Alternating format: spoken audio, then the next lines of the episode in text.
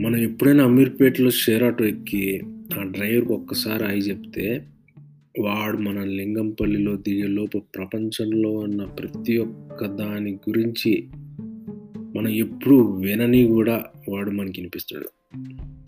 Including corona virus ఎవడు కనిపెట్టాడా అనే దాని మీద కూడా. కొన్నిసార్లు అది కరెక్ట్ అనిపించచ్చు అవ్వచ్చు కూడా. కానీ ఆ టైం అంతా మనం మన మొబైల్ ఫోన్లో విజయ్ దేవరకొండ ఎక్కడ ఏం చెప్తున్నాడా అని ఎతుకుతూ ఉంటాం ఎనీవేస్ నా పాయింట్ ఏంటంటే జనాల ఫోకస్ ఎప్పుడు ఏం చెప్తున్నాడా అనే దానికంటే ఎవడు చెప్తున్నాడా అనే దాని మీదే ఉంటుంది.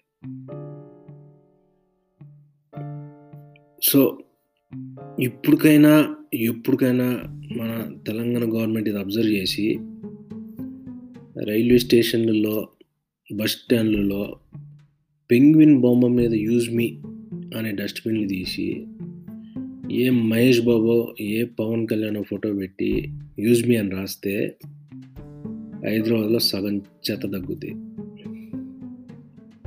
యా.